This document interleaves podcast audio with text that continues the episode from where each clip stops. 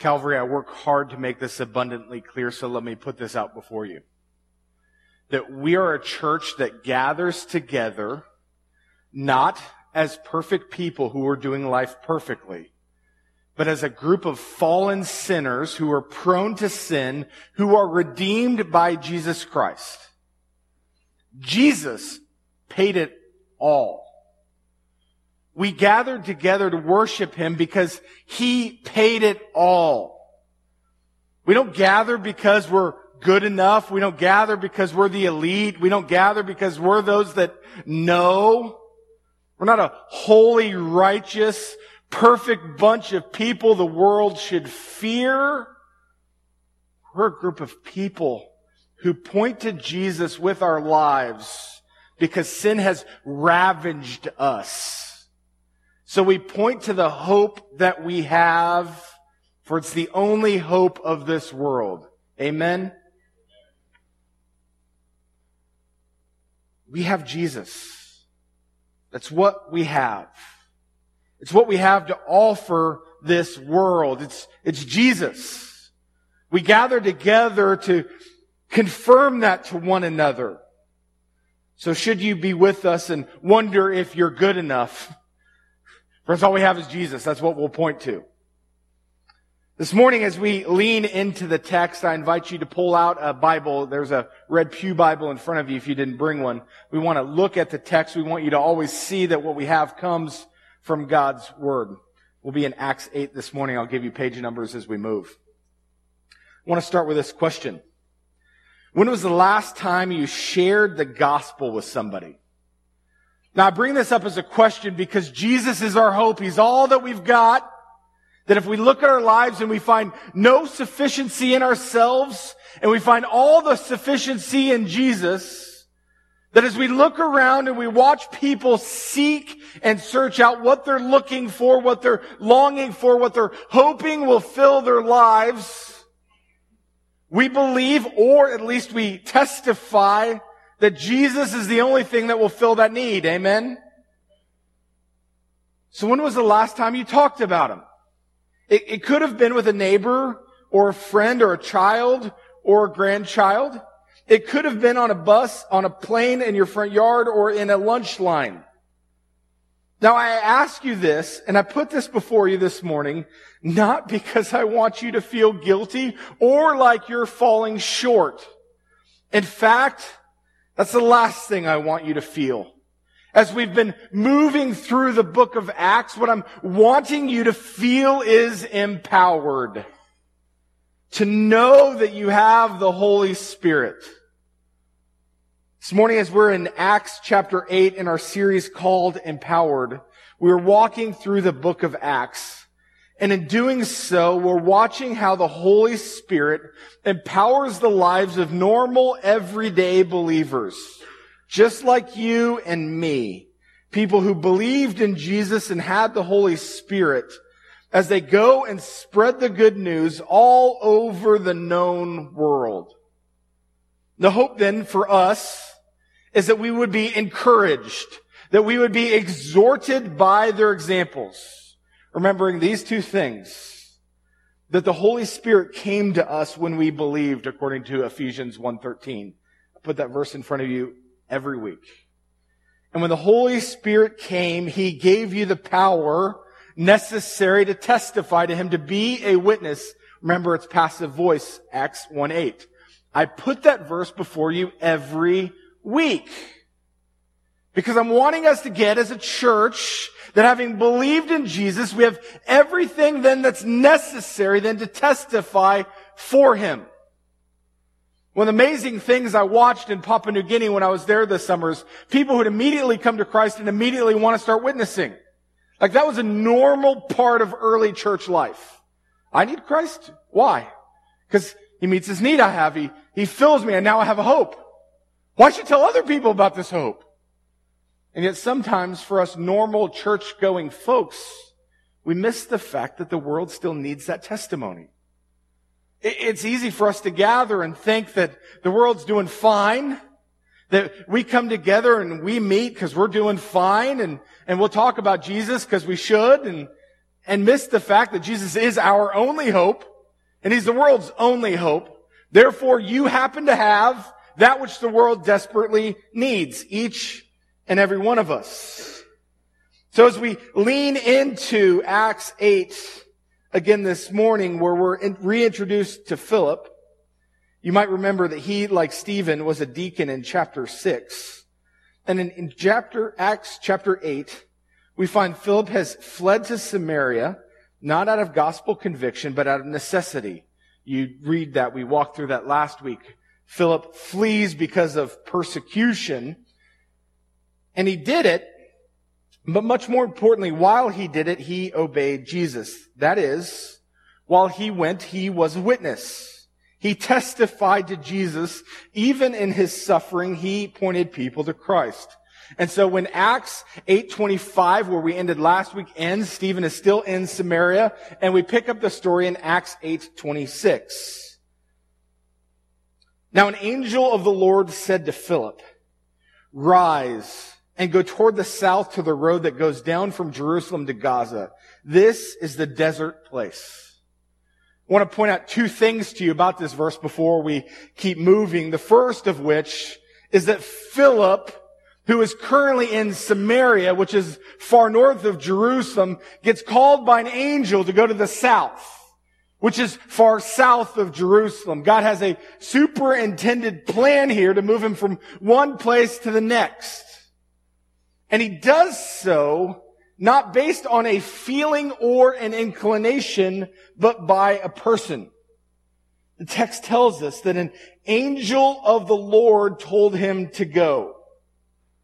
This would have been an unmistakable experience for Philip, one that yielded obedience from him. And I want to point this out to us this morning because I've had three different experiences this week where people are telling me that God told them this or God told them that without pointing to His Word at all. As if God is speaking in this way that we've got no concrete examples of rather than considering his definitive word, which he's given us, so we would have concrete examples of. Which is to say this. Be very, very careful and discerning about citing God as a source of motivation for something that's not derived from his word. We have to be so cautious of that as a church. That when we say God led me to do this or God pushed me to do that, that if we're not citing scripture, we're not looking at his character, somehow tying it to obedience in Christ, it comes across like we do whatever we want we blame God for it. Sometimes I'm afraid that's true. Secondly, I want to point out this. That as this angel speaks to Philip, calling him to go to the south, this isn't Philip's first step in obedience. You'd remember from last week that Philip, out of obedience to Christ, brought the good news to the Samaritans. Not an easy step. Didn't do it by going. He did it by what he did when he got there, and that was sharing the good news.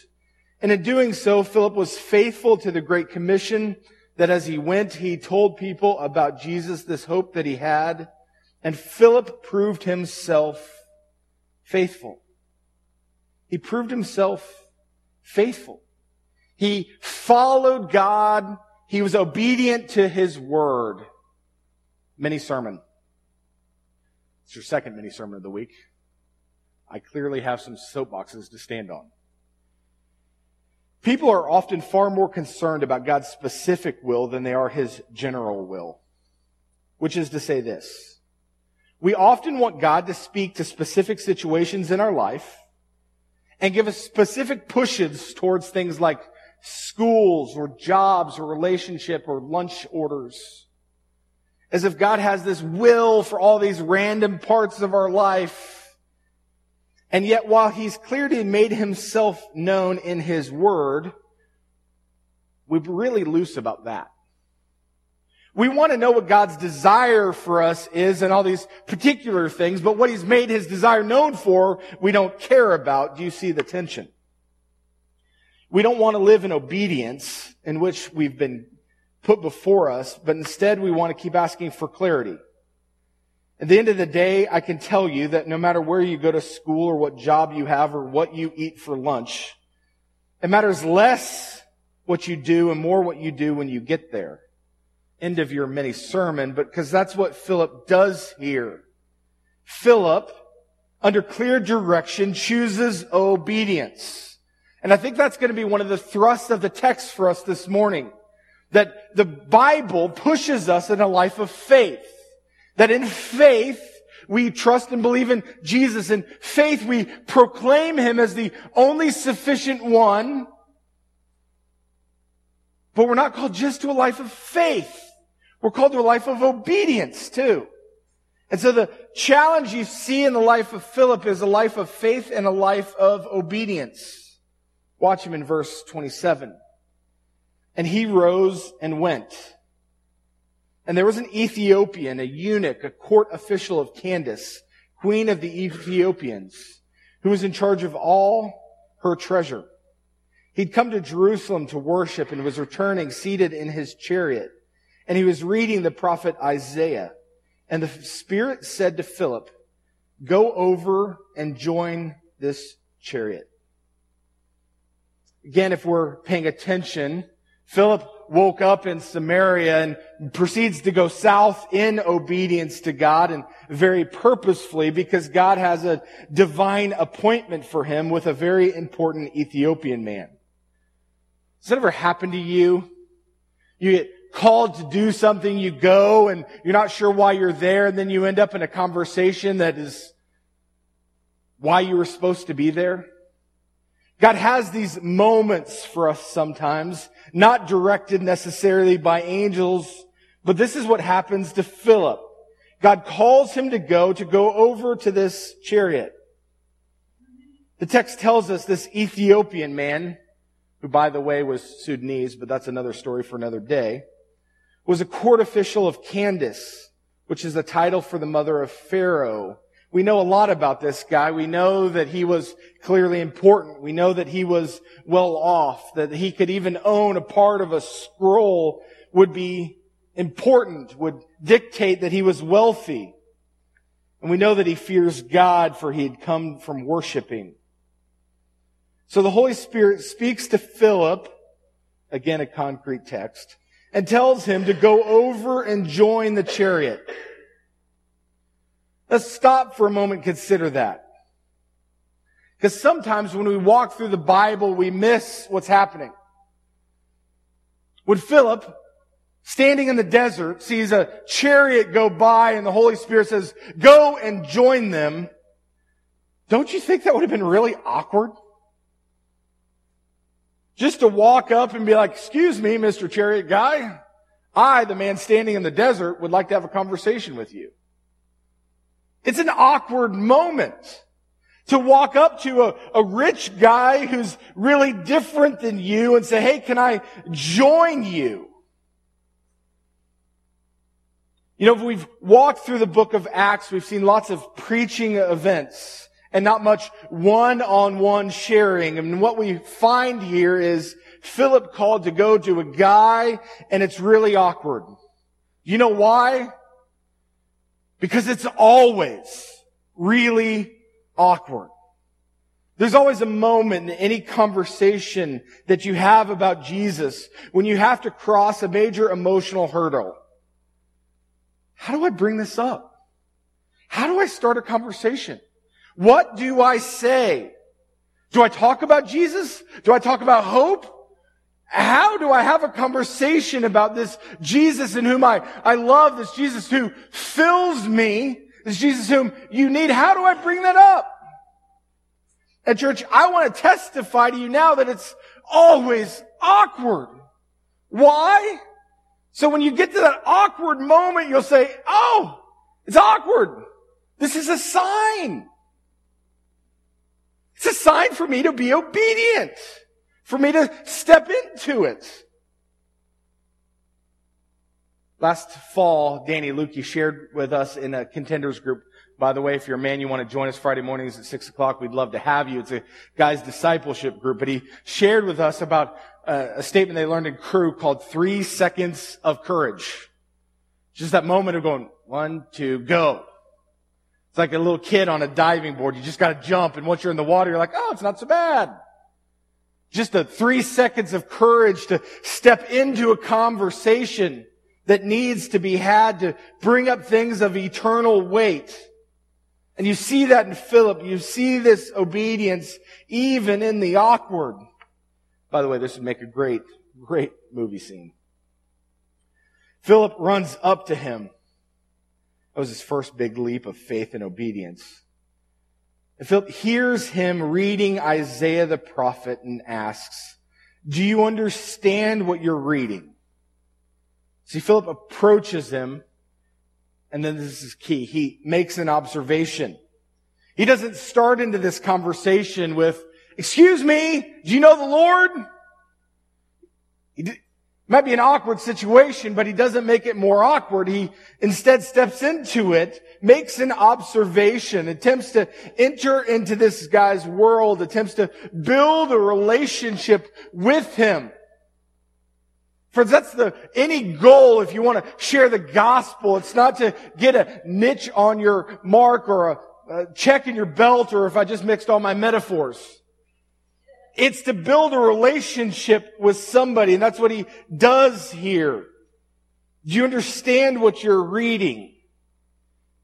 And the Ethiopian responds, how can I unless somebody guides me? And he invites Philip to come and sit with him. Now to be fair, church, you're not going to get too many softballs like this one. But again, don't discount Philip's obedience in getting here. Philip was obedient when he got to Samaria. Philip was obedient in coming to the road. Philip was obedient in going to the chariot. He was obedient in opening his mouth. He was obedient in pursuing this guy. In short, what we find is in living a life of faith and obedience to God's word gives us opportunities. And Philip steps out in faith and, and obedience. And the man invites him to join in. Verse 32. Now the passage of scripture that he was reading was this. He's now going to quote Isaiah 53, 7 and 8. Like a sheep, he was led to the slaughter, and like a lamb before its shearer is silent, he opens not his mouth.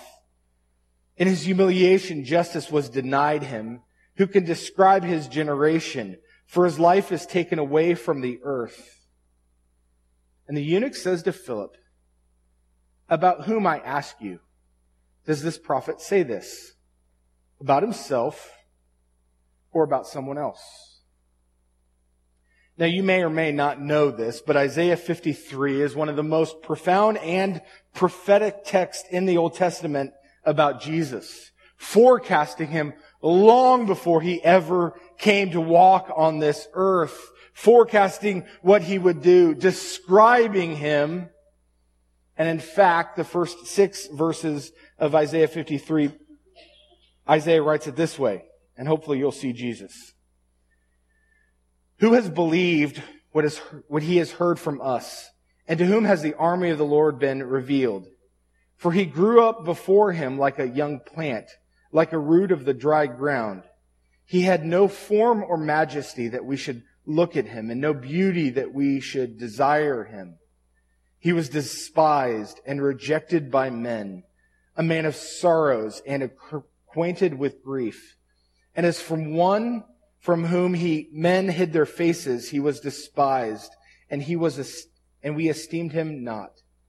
Surely he has borne our griefs and carried our sorrows, yet we esteemed him stricken, smitten by God and afflicted. But he was pierced for our transgressions. He was crushed for our iniquities. Upon him was the chastisement that brought us peace, and with his wounds we are healed. All we like sheep have gone astray. We've all turned every one to see his own way.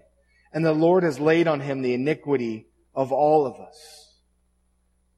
Friends, this text clearly describes Jesus and Philip knew it. It was absolutely a wide open door. But let me ask you this. Would you have known it? I think that's a terribly challenging question for us. And I say this as a guy, and let me just be really frank with you and transparent. Biblical memorization is not my strength. If you call me and say, Ben, what's a Bible verse of this? I'm going to quickly get on my computer or my phone and start checking some things. It's not my strength. There are people who are wired that way. I'm not one of them. So I don't stand here as somebody's telling you like, hey, you should all have the Bible memorized from Genesis to Revelation. I stand before you as one who struggles in these same things. I laugh. I was talking with my eight-year-old this past week who's in, goes to park. And I love the fact that he's memorizing scripture, but he asks me questions and it dawns on me like, I think my eight-year-old is more spiritually mature than I was in my mid-twenties. Like he just has a biblical knowledge that I never had growing up. So when I say this, would we have known it? I don't intend for it to be something to make us feel guilty, but for something to encourage us. This week I was exposed to a 10 year study on discipleship and spiritual growth. Do you know what the number one indicator of someone who's consistently growing is, according to this study?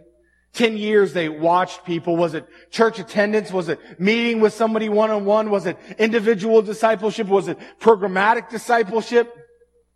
the end of their 10 year study, they said this. Daily Bible reading. If, if somebody wants to grow spiritually, what they participate is, is daily Bible reading. Now the study goes on to say that the quantity of it doesn't matter. The consistency of it does. Which is to say that if you can do five minutes on a regular basis, you'll be miles ahead of next, next year when you look back on your life. Don't make it out to be this huge, I gotta spend an hour every day. Step into it and say, how can I become more consistent with God's word in my life regularly, whether that's three minutes or five minutes? I, I, would tell you up front, one of the things that's made us me the most consistent in my life in the Old Testament has been an app on my phone that reads the Bible to me. So that when I drive now, I turn off my radio and I listen to Ezekiel. We miss the fact that for generations hearing the Bible was all they had. So don't discount listening to God's Word. Regular exposure to God's Word is what prepares us. It's what builds us up. So that when we have those situations and circumstances, say, I wonder what I should say here, you'd be amazed at how often the Word God had given you in His Bible will apply that week. Peter writes in 1 Peter but in your hearts honor Christ the Lord as holy, always being prepared to make a defense to anyone who asks you for a reason for the hope that is in you. Yet do it with gentleness and respect.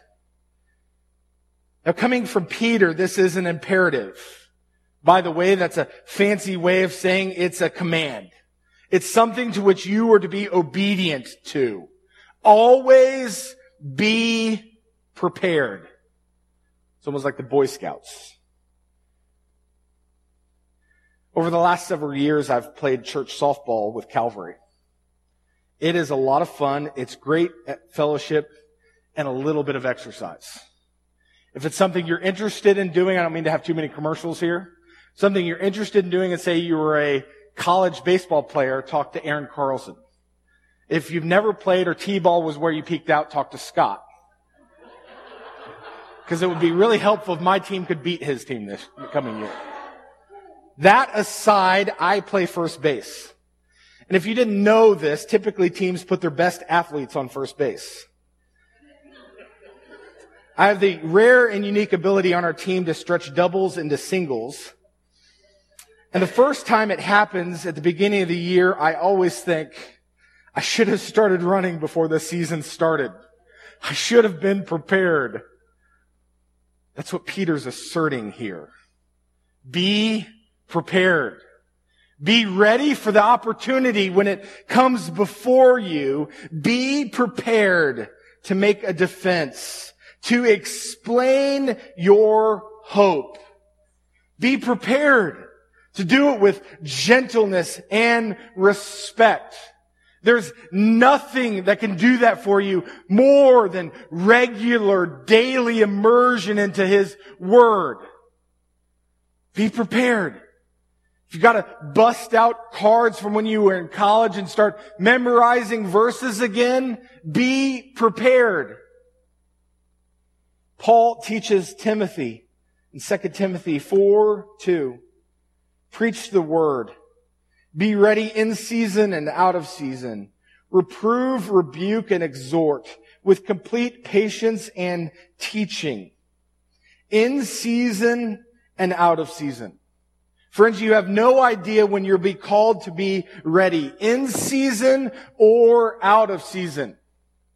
And I want you to know this, that this isn't a word just for pastors. I don't know if you've ever picked up on this. Like I don't have a special section of my Bible that isn't in yours that speaks just to me and not you. In fact, it's all written to you, of which I'm a part of. So this isn't just for pastors, it's for believers to be ready to speak God's truth, to take the hope that we have in Jesus, the sufficiency of Christ, that Jesus is my only hope. You know how I got through that hard season of my life? Jesus. Do you know how I endured walking through that pain? Jesus. And we preach that. We share that sufficiency in season and out of season at the spur of the moment. That's what you see in Philip here as a man of faith and a man of obedience as he could make a defense. Verse 35 of Acts 8. Then Philip opened his mouth and beginning with this scripture, he told him the good news about Jesus. Friends, knowing God's word made it possible for Philip to speak the good news to this Ethiopian man. His obedience to follow the Lord to this road in Gaza, his obedience to chase down this chariot, his obedience to ask a good question, and his obedience in knowing God's word prepared him to be here. It prepared him to share about Christ. When you read through the New Testament, you'd be amazed how many times you find a, a question that's answered and then they reason from the Old Testament why Jesus was the Christ. Like, could I do that? Those are good places for us to consider, for us to study. What does that look like? Because Philip had the answer. He was able to point to Jesus in a significant and meaningful way such that this Ethiopian man believed. How do we know that? Verse 36. And as they were going along the road, they came to, as they were going along the road, they came to some water. And the eunuch said, see, here's water. What prevents me from being baptized? And he commanded the chariot to stop, and they both went down into the water, Philip and the eunuch, and he baptized them. We've walked through the book of Acts, and every time we see this, we point out that the right response to belief is baptism. That as we believe in Him, we publicly identify with Him. And this man steps out and says, I want to be obedient. What stops me from being baptized? Philip steps in and they dunk him in water on the side of the road. By the way, don't know how much of you have spent time in this part of the world, but my guess is somewhere between Jerusalem on the road south to Gaza, the chance of this being full immersion is questionable. My guess is there's six inches of water. That's pure speculation. What doesn't, mode is far less important. We need to get this as a church. I'm a thousand percent behind immersion baptism, but mode is far less important than that you are baptized as a believer, identifying yourself with Jesus Christ. And it's this Ethiopian seeking obedience that matters. He had learned from Philip. He'd taken on Philip. In fact, the text doesn't tell us this, but Christian history then speculates what happens to this guy. And speculation tells us he goes to Ethiopia and starts a church. Now, brothers and sisters, this guy had like five minutes of discipleship. And he goes and he starts a movement in Ethiopia. Probably Sudan. Another conversation.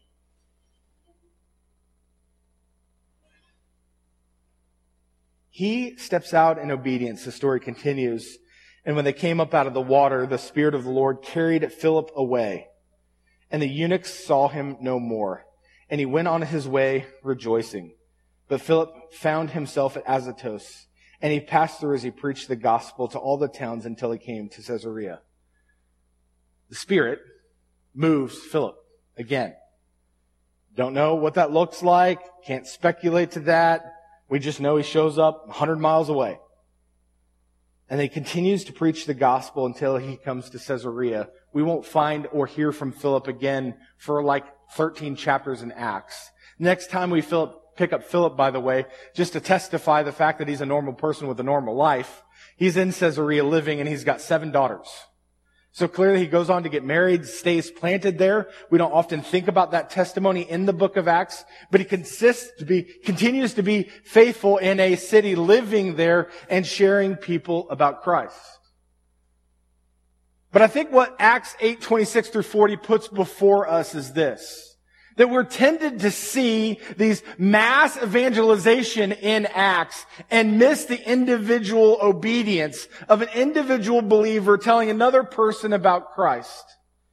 And we need to see that example. Because I suspect the vast majority of you are not going to stand up in front of 10,000 or 5,000 or 3,000 people and profess Christ. But I'll tell you this, the next time you're at an NDSU game and the Spirit of God shows up and tells you to, I would. Don't know if it'll happen. But what I do know is this. When you're in a conversation with somebody and it starts to feel awkward in a spiritual way, please take that as an indicator of the, the need for obedience. That there's a nudge in that moment that says, I should fill it I should fill it with the sufficiency of Jesus Christ. That I don't know if this will be encouraging to you or not. I don't know what your hope is or what your joy comes from or where you derive strength, but Jesus is enough. And if that's all you say and you feel like a big weirdo, that's perfectly fine. They'll probably ask some questions.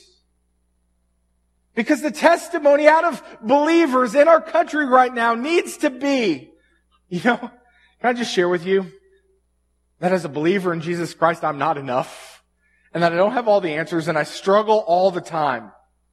But I can tell you where my strength and my hope lie. I can tell you uh, that when I put my head on the pillow at night, the peace comes from Jesus Christ. That He's all I have. He alone is my sufficiency. Church, if you feel like that's all we talk about, it's because it is. He's all of our sufficiency. And that's what Philip, in this moment of obedience, gets to testify to from God's word in Isaiah. God is sufficient, even for an Ethiopian man, even for a Moorheadian or a Fargonite.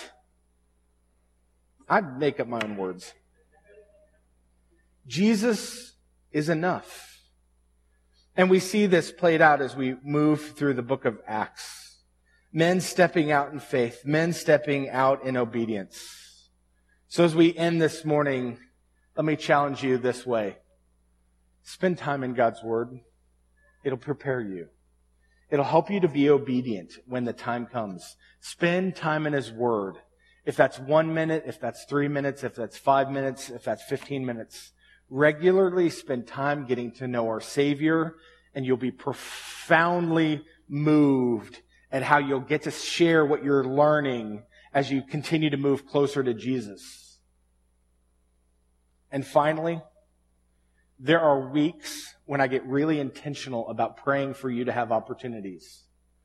This is one of those weeks where it's on my desk to be praying for each and every one of you that you'll have opportunities to talk about Jesus and his sufficiency in your life. So know that I'm praying for you and others will be praying for you that we'll have the opportunities to share and declare his sufficiency to others. The church was not built on professionals. It was built on people who believed in Jesus, had the Holy Spirit, and walked forward in obedience. Let me pray for us. Great God in heaven, Father, thank you that you've not called me to be enough or sufficient. Thank you that you've not called me to be perfect. Thank you that Jesus paid it all. And so we proclaim a Savior who is enough. A Savior in whom I can find all of my strength. A Savior in whom I can place my hope. A Savior in whom I can look at to be my peace. Thank you. Father, would you give us the opportunity to participate in what you're doing Father, would you give us the obedience that Philip had and that Stephen had and so many of these others guys had and listening to your word and studying your word and walking out in obedience.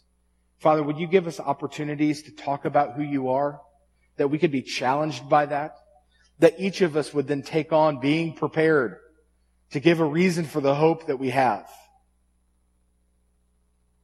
Father, the world needs the testimony, not of a cultural Jesus, but of a biblical Jesus.